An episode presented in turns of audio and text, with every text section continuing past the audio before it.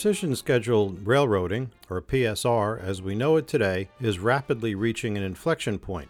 Escalating trade disruptions, rail strikes, blockades, weather events, and the COVID 19 pandemic have highlighted the urgency to make supply chains more resilient. The current version of PSR has produced measurable financial, operational, and service improvements for railroads. Yet, some internal growing pains continue, accompanied by shock waves absorbed by shippers, non PSR railroads, industry partners, advocates, and policymakers.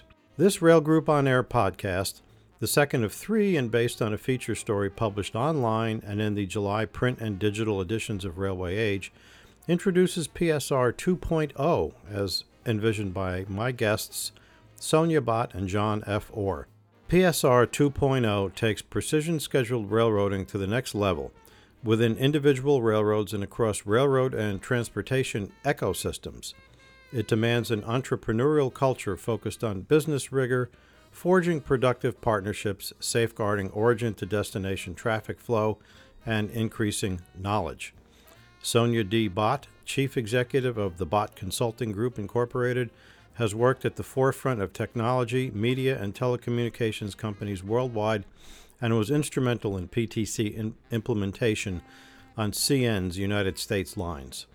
John F. Orr, a top level operations executive for railroading and transportation ecosystems, is a fourth generation railroader who rose through the ranks and became CN's chief transportation officer. With E. Hunter Harrison and his successors, Orr delivered PSR operations and continues the mission today throughout North America, Europe, and Asia. So, welcome, Sonia and John. Uh, you folks are considerably north of where I am in New Jersey, but it's uh, it's pretty hot uh, where you are. We do have uh, part two of what I think is a pretty hot topic, and that's uh, precision scheduled railroading PSR 2.0. We want to pick up where we left off and uh, let's start with talking about what you call the digital business transformation. So, what exactly is that?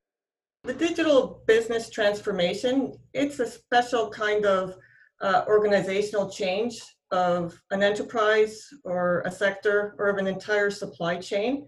And it uses digital technologies and new business models to improve the performance. So it's all about uh, driving innovation strategies and supports business strategies. The digital transformation is not the digital technologies themselves, they simply enable. So what you want to do is to uh, focus on transforming the business to be uh, relevant and to thrive in a highly competitive and evolving market. People often confuse the digital business transformation with digital transformation or digitization. So we got to make sure that we're really clear on uh, these points. So digital transformation and digitization, people uh, interchange those terms.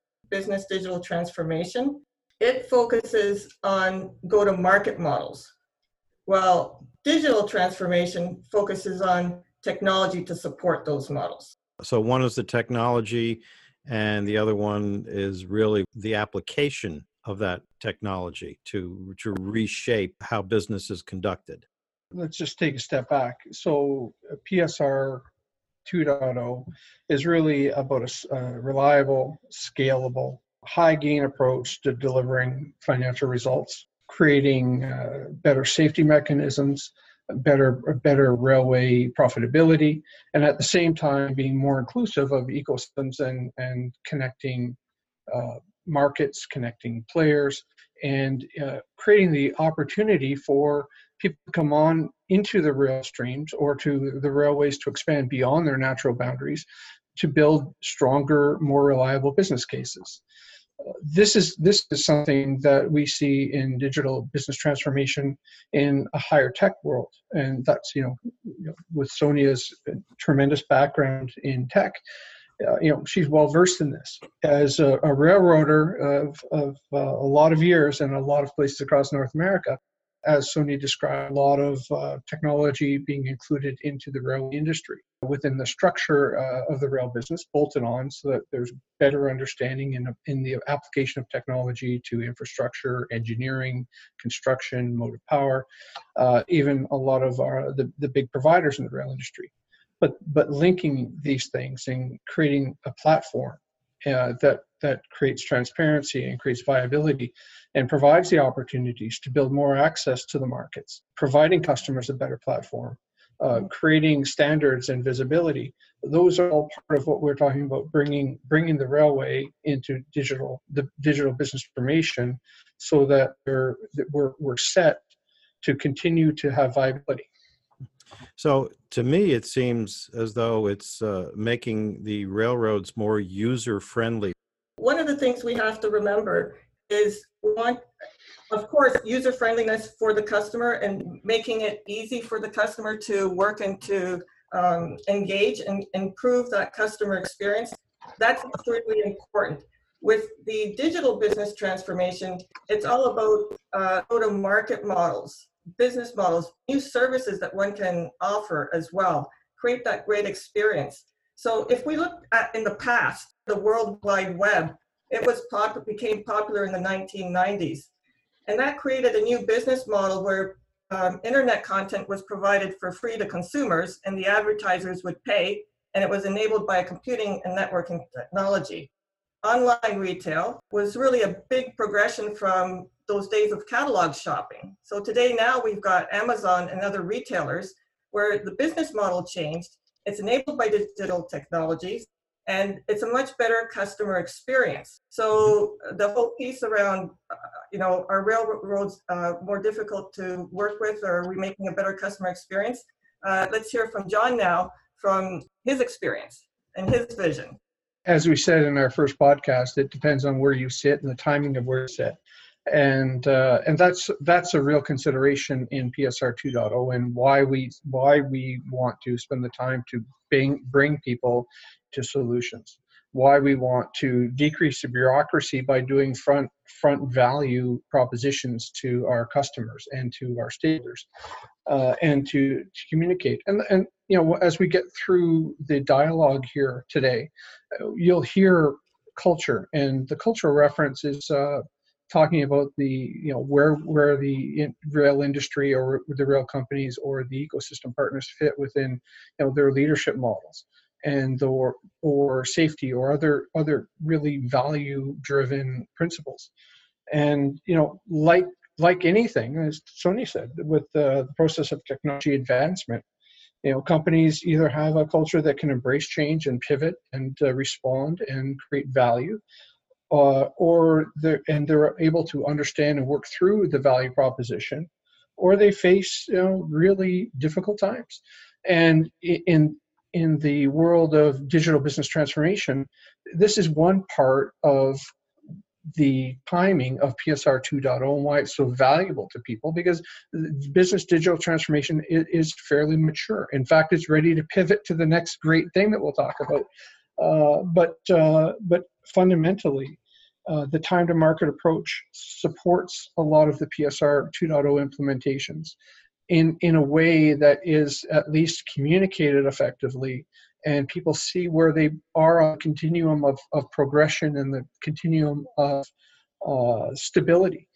And, and not every change is easy. mm-hmm. It can get rocky, and the, the feedback uh, can be uh, unflattering at times but the whole principle of bringing people into the dialogue, bringing people into where they fit from a value proposition and where systems are going is really key. And this is where PSR 2.0 differentiates from a lot of the business fundamentals that are out there today. And uh, the timing, as we said, is really key, and, and uh, opportunity is very, very clear in this time I wanted to uh, talk, uh, have you folks talk a little bit about uh, uh something called the DuPont Bradley curve, which you uh, which which is in the article. I, I I did a little googling, and and it's it, it's not a curveball uh, thrown by any anybody from the Toronto Blue Jays or the former Montreal Expos or something. You know, a, there was no pitcher named Dupont Bradley. But so what what is a Dupont Bradley curve, and and specifically how would it apply to a railroad environment? Before we jump into Bradley curve, uh, just a little bit of context. We identified cultural and capability uh, considerations as part of the toolkit for navigating through the PSR 2.0 journey. So culture, capability. So the what we're calling the Bradley curve, it's on the cultural side and especially for safety. So this Bradley curve uh, was created by DuPont and DuPont, they tried to benchmark notions of culture and performance uh, in relationship to safety.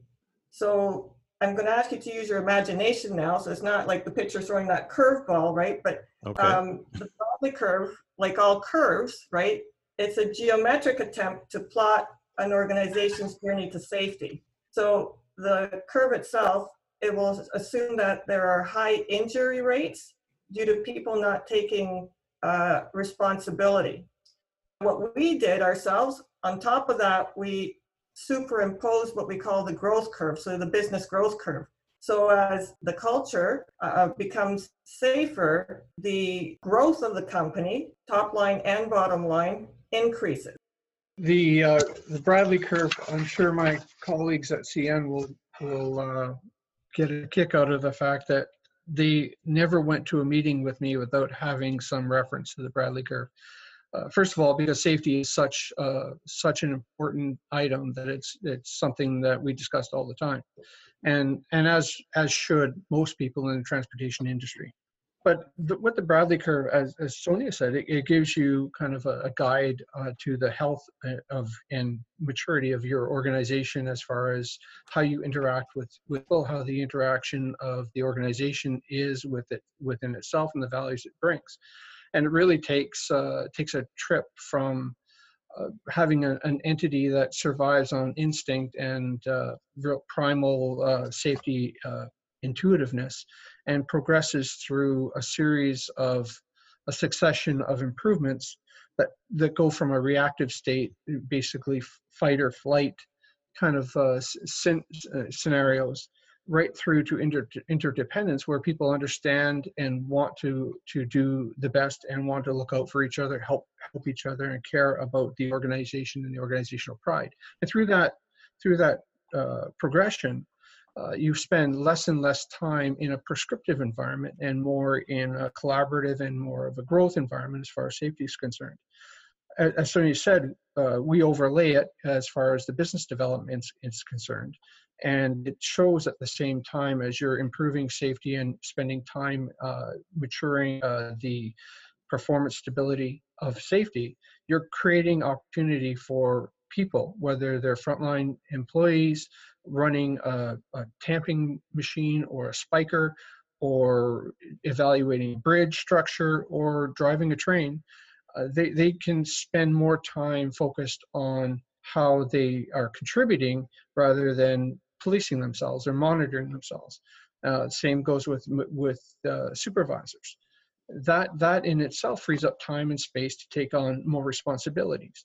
And you know, when we talk about the measurement tools, and CMMI is one of the measurement tools that we'll talk about shortly, this is this is a, a gauge on where the maturity of an organization is, where their time is spent, and how how they influence safety and how they they work together.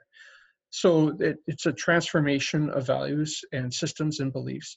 And the, this allows more time and space for people to work safely and work more uh, focused in, in, a more focused environment.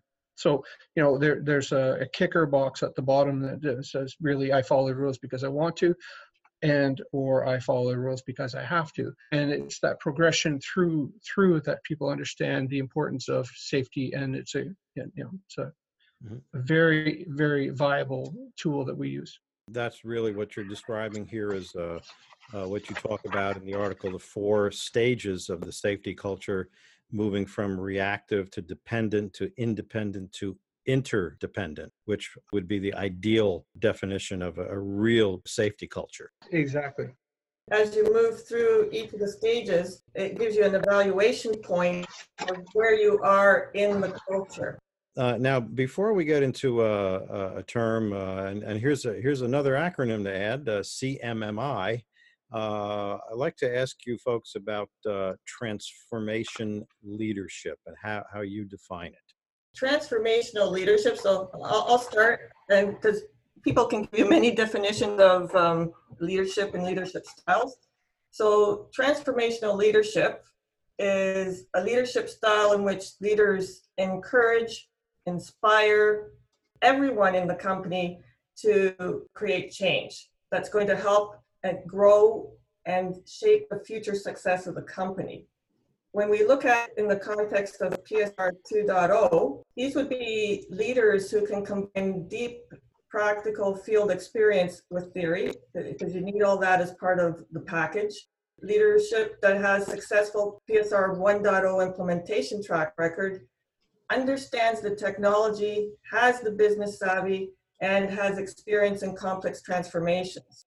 You got to be mm-hmm. very adept in navigating, bridging various colliding worlds, because again, you're doing a transformation here, right? And such right. a so some colliding worlds that you've got could be real life in the field and the office, IT, OT projects that are going on. They tend to be colliding worlds because they operate from different premises, but all for the same goal. A transformational leader um, throughout their mandate would promote and instill an entrepreneurial mindset and, cap- and those capabilities into the organization. And you need a lot of discipline uh, to be able to do that. Because again, you need to build reputational equity or reputation as you go through. You have to have the buy-in as you go through the transformation. Uh, you've got to make sure that the buy-in from an organization all the way through to the ecosystem. So transformational leadership covers a wide range uh, of skills, and it's a very specialized type of leadership. Just building on the things that you've said, you know, it, it there's nothing more complex than a railway system, uh, and the diversity of a, a railway ecosystem itself across North America can change broadly. When we add in our ecosystem view of the these uh, stakeholders and we grow the level of complexity, can you imagine what the skill set has evolved to and what will be required? Transformational leadership is also on top of Sonia's comments is uh, a leader who is willing to let go of the skills that got them to the success point they're at in order to adopt the new skills and the new, new requirements and support people and support their team, support customers, uh, take uh, take a, a, view that might have been a very contrary view in the past and bring it into a modern light and to to communicate the goals in the business and against a larger uh, value system and really leverage the ecosystem. And again back to the business it, it's just this is meant to create stability in safety and reliability. It's meant to support customer develop, development create new reach and new markets and uh, grow and continue to grow the, the future viability of the organization those things those skills don't reside entirely within an organization at any given time nor are they uh, often organically developed to, at the pace they need to. So, a transformational leadership understands is is understanding the limitations of the, the group, being able to bring in the right sets of skills, develop the right sets of skills in order to continue to develop people and against the demands that are continuously accelerating. So, there, this is uh, this is interesting times, Bill, because the the leadership skills that uh, were highly successful in, in one one era, uh, and as the marketplace, as the industry pivots to address new concerns, you can use the concerns that are that are out there today. This the, a, a, transformational leader has to be able to have the uh, capabilities and the confidence of the organization and in themselves to be able to pivot like that, and and the evolving mandate has to be continuously addressed. So practical experience, absolutely. Uh, practical understanding of the of the market and the uh, organization, absolutely. Uh, and entrepreneurial. This is something that, uh, that Sonia and I have always talked about the entrepreneurial spirit and the entrepreneurial drive is really what uh, what is the minute. Which brings us to the uh, the acronym I uh, described before, uh, CMMI, which stands for Capability Maturity Model Integration. When we talk about um, the Bradley curve, we talked about how, how we can measure and navigate through the culture of an organization. The next piece here is how do we navigate through the capability maturity of an organization. And so before we embark on change efforts, we have to understand where the organization is at in terms of its capabilities. For a particular context, you know, is it a baby, a toddler, a child, a teenager, or an adult? And it's relative to what we are evaluating. Because as you go, as an organization progresses through its stages of maturity, its capabilities grow and mature. Now, there are several models out there where you can evaluate maturity of capabilities. Uh, we chose the CMMI model because of its relevance and fit, and it's also one of the more classic ones. We're simply using it evaluation purposes. We benchmark the key capabilities of an organization. CMMI, it's been uh, used across a wide range of uh, business capabilities, such as information technology, operational technology, development of products, uh, service excellence, workforce management, data management. In rail, it's fairly new. We, we just uh, apply it because of where rail is at right now uh, and in its development. Now, you did mention, Bill, there are five levels of capability. Level zero, that's the lowest level, and the highest level is five.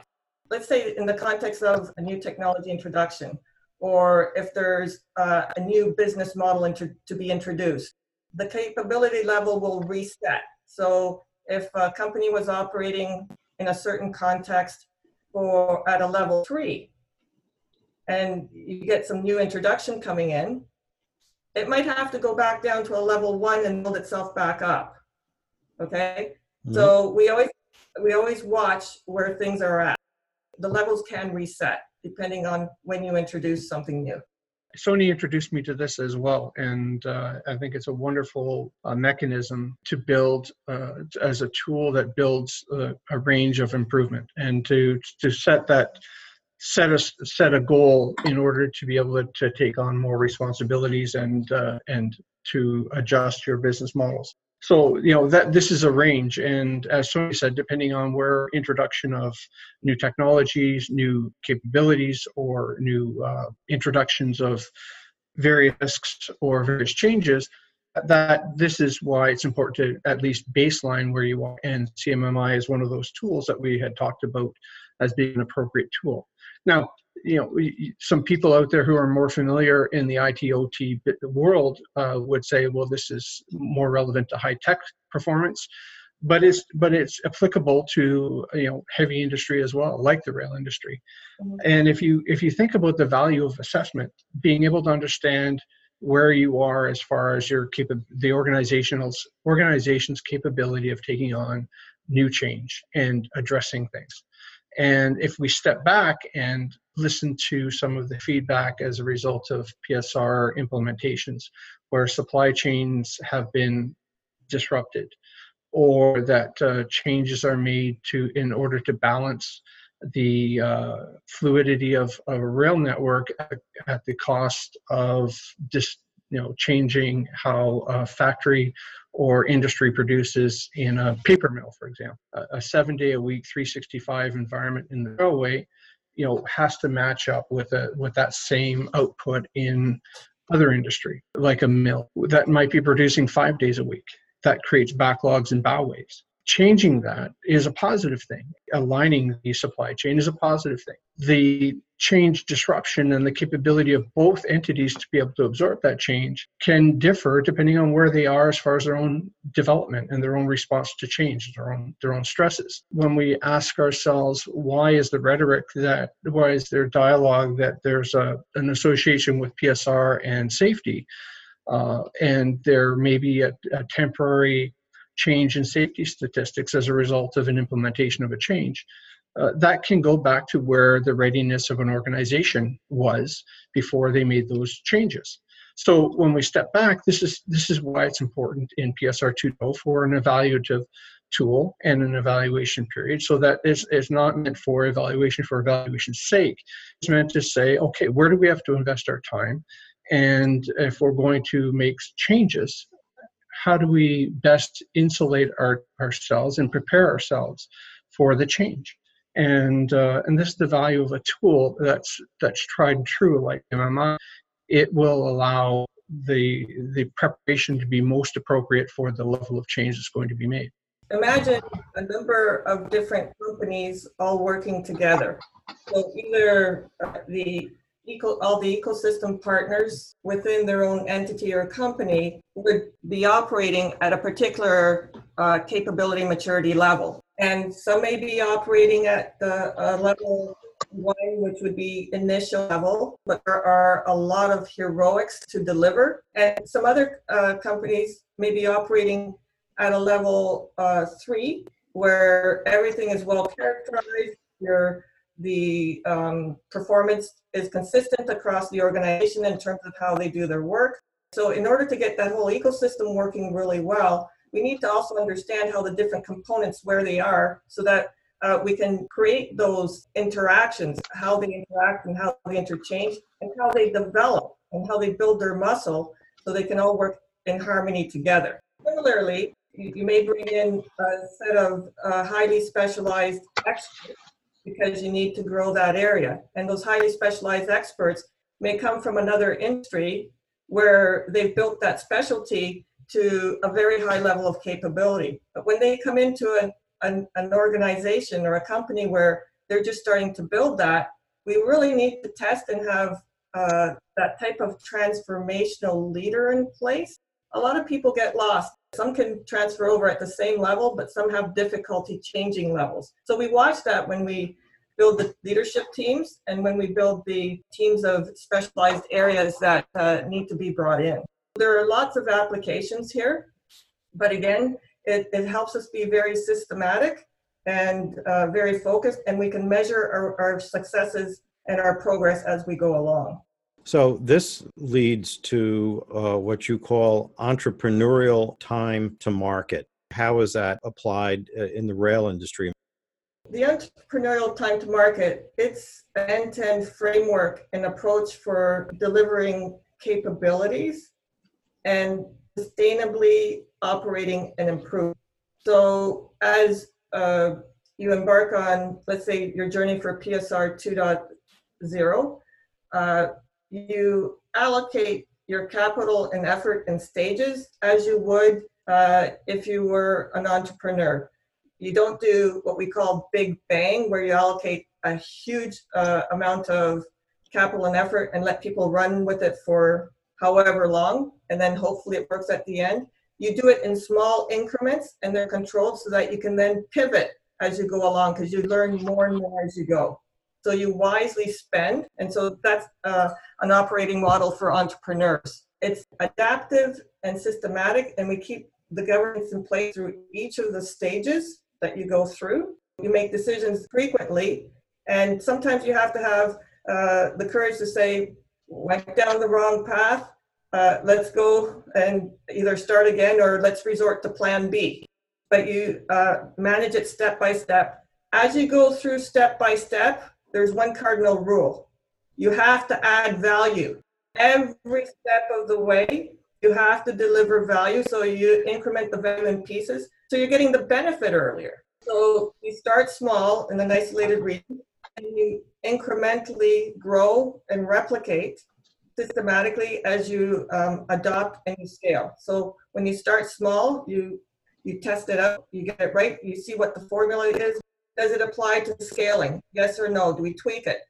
And, and you keep going. Do we need a new model? But you always add value every step of the way. So it's very facts and data driven that we're um, not guessing our way. Through.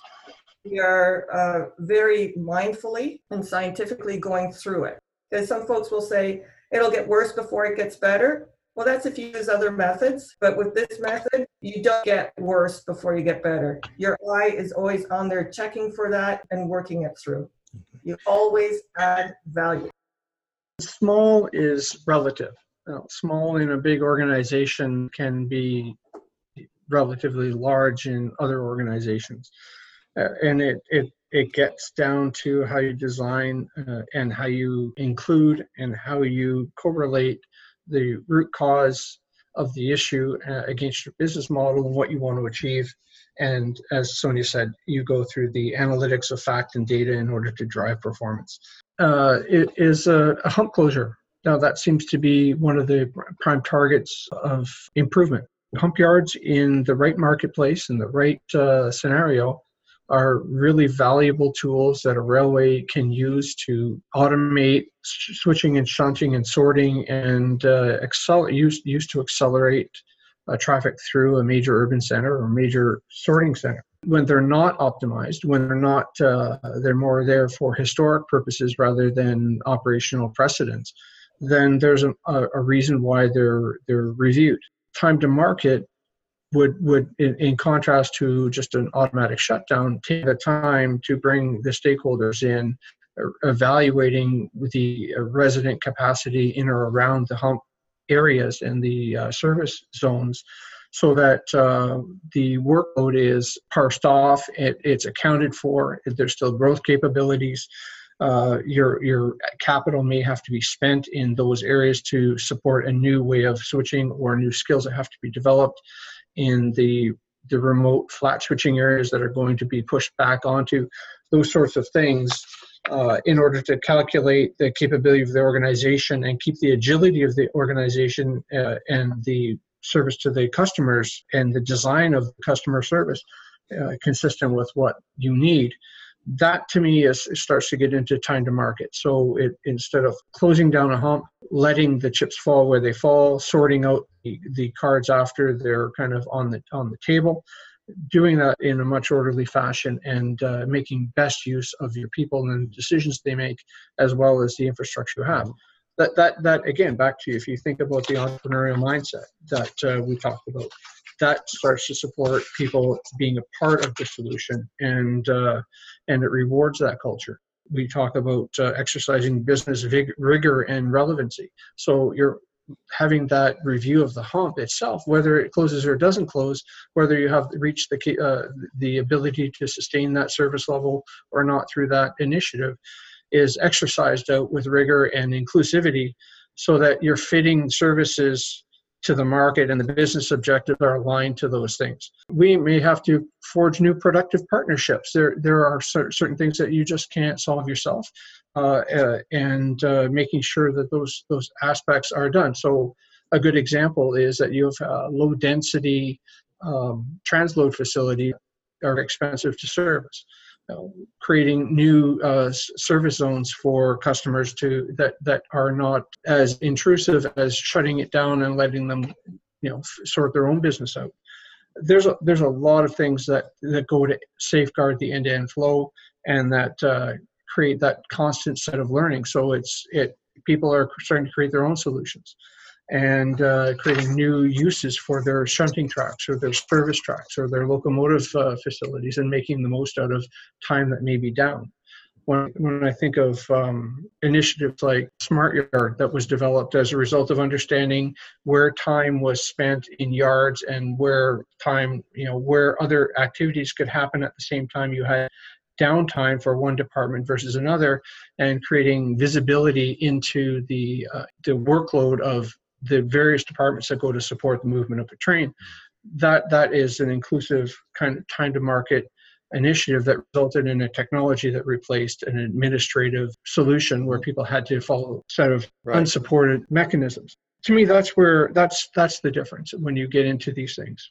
So what you're talking about is a more measured approach. Let's look at each operation, each yard, and take our time. It's not just about assets. Assets are a big thing and uh, it's a fixed fixed asset business. And I, I absolutely think that the assets should be evaluated for their relevance frequently. Big Bang is more about the, the onset of change without inclusivity and without, uh, e- even within your own organization. It, it is a heck of a lot more powerful to have people have um, ideas that are incubated by, because of their deeper understanding of their business and because they see a better way of doing it and have a mechanism to bring it up in a learning environment and a learning culture of, a, of an organization fosters that. That that creates that spirit of entrepreneurship that that is both bottom fed and top fed and that to me is the, a better much better solution than having to rely on somebody who's got a lot of wisdom a lot of experience finding opportunities and saying this is where we're going to go. Uh, you know there there has to be some of that care and control but but best when you have the entirety of an organization and even better when you have a broader ecosystem saying hey look this is where i this is what i see. This is how i'm empowered to to bring these these opportunities to light and whether we work through them to an end that is uh, what I thought originally, or it goes on a different route, and we have now, uh, you know, the next best solution. That that to me is is a much more powerful solution. So when the team comes together, when the groups come together, when the ecosystem works in in in harmony, then then that's less of relying on a single view and a single viewpoint of doing things like that the entrepreneurial time to market approach takes a lot less time and effort than Big Bang does. You self correct as you go along because you're always looking at adding the value quickly. So you get through it much faster and with less effort than you would do with Big Bang. And there are a, lot of data studies in terms of my track record, depending on what the capability maturity level is. You know how we talked about CMMI earlier on the entrepreneurial time to market approach anywhere between 20 to 80% improvement in terms of how fast you do it, in terms of the effort. It's just a systematic approach that uh, you are lean as you go through it. Now, you, you mentioned a couple of numbers here 20%, 80, 80%, and um, we talk about something called uh, processed waste reduction. If you look at how a company operates from the lens of a process, what I find in different processes, uh, if they're not well architected, if they're uh, not well designed, there's a lot of what we call process waste, a lot of rework. Rework can uh, occur because something goes ahead and the group, whoever gets it, gets something incomplete, they send it back. If it takes you 100 uh, units of time or effort to do a particular task. Once you've cleaned it up and optimized it, you can do it in 20. If you're a four, then uh, you can easily get 20 to 30% improvements. But the higher you go, you might want to eke out that extra 5%.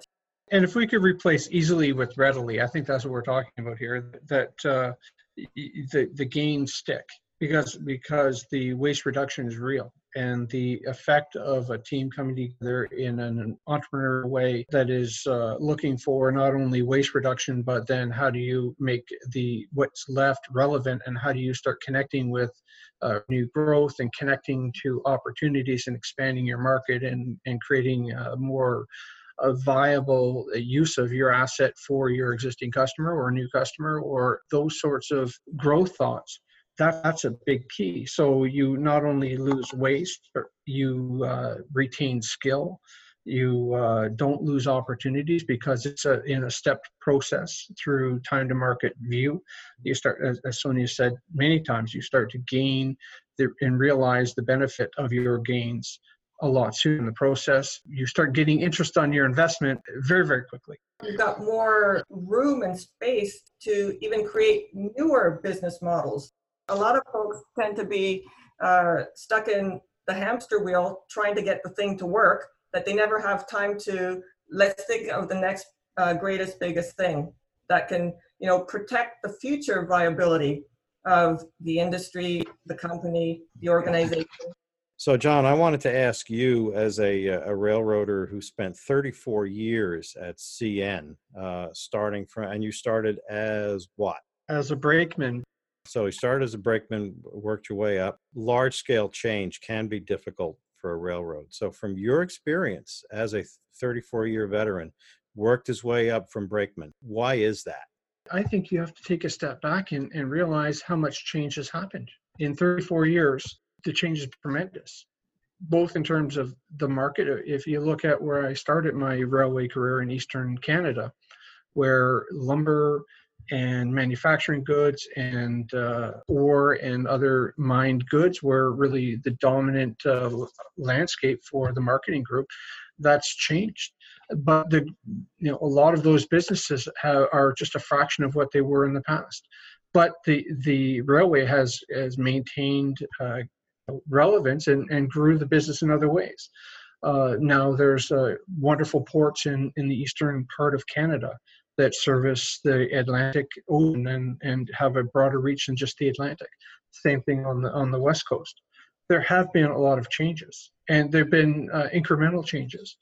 Uh, and they've been matched to to various you know value propositions enough to keep the rail industry viable. What we're talking about now is a little different. We're talking about transformational change. We're talking about the, the change that is required to really shift the whole mindset of how the rail thinks and what the business model should look like and our business model that we're pro- proposing is is psr 2.0 it really leverages the times that we're in right now and realizes that railways can't go it alone.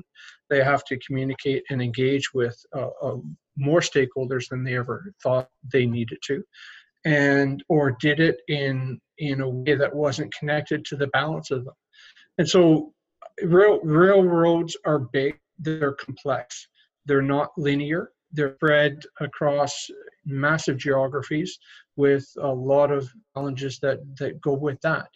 Uh, they need to continue to build their resources and build their skill sets to to meet the, the needs of today and to you know prepare for the future it i don't think it's uh, the railways have stood still i just think that coming to this change point that we're at in this era in this time with all the all the uh, coming together of the um, marketing of the economy of the need for uh, the backbone of the economy to be as viable as it can this is where we're at from a transformational point of view.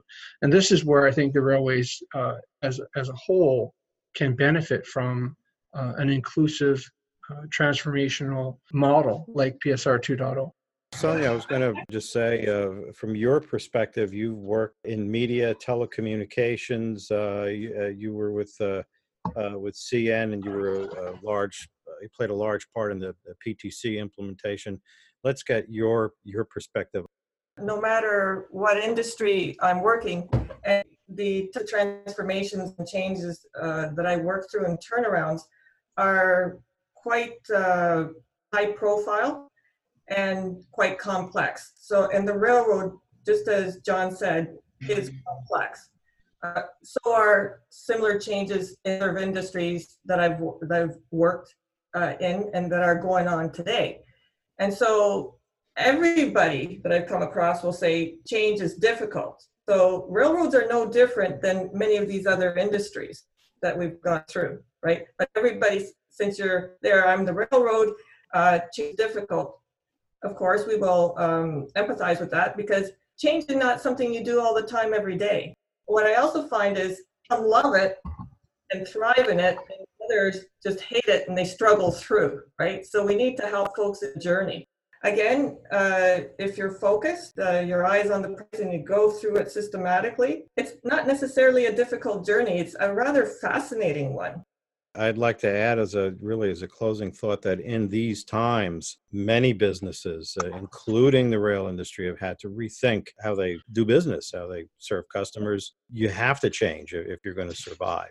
And Bill, if you think about it, the the 40% of the rail space, the rail the rail uh, route miles in North America, has a has a great opportunity to age in in optimization.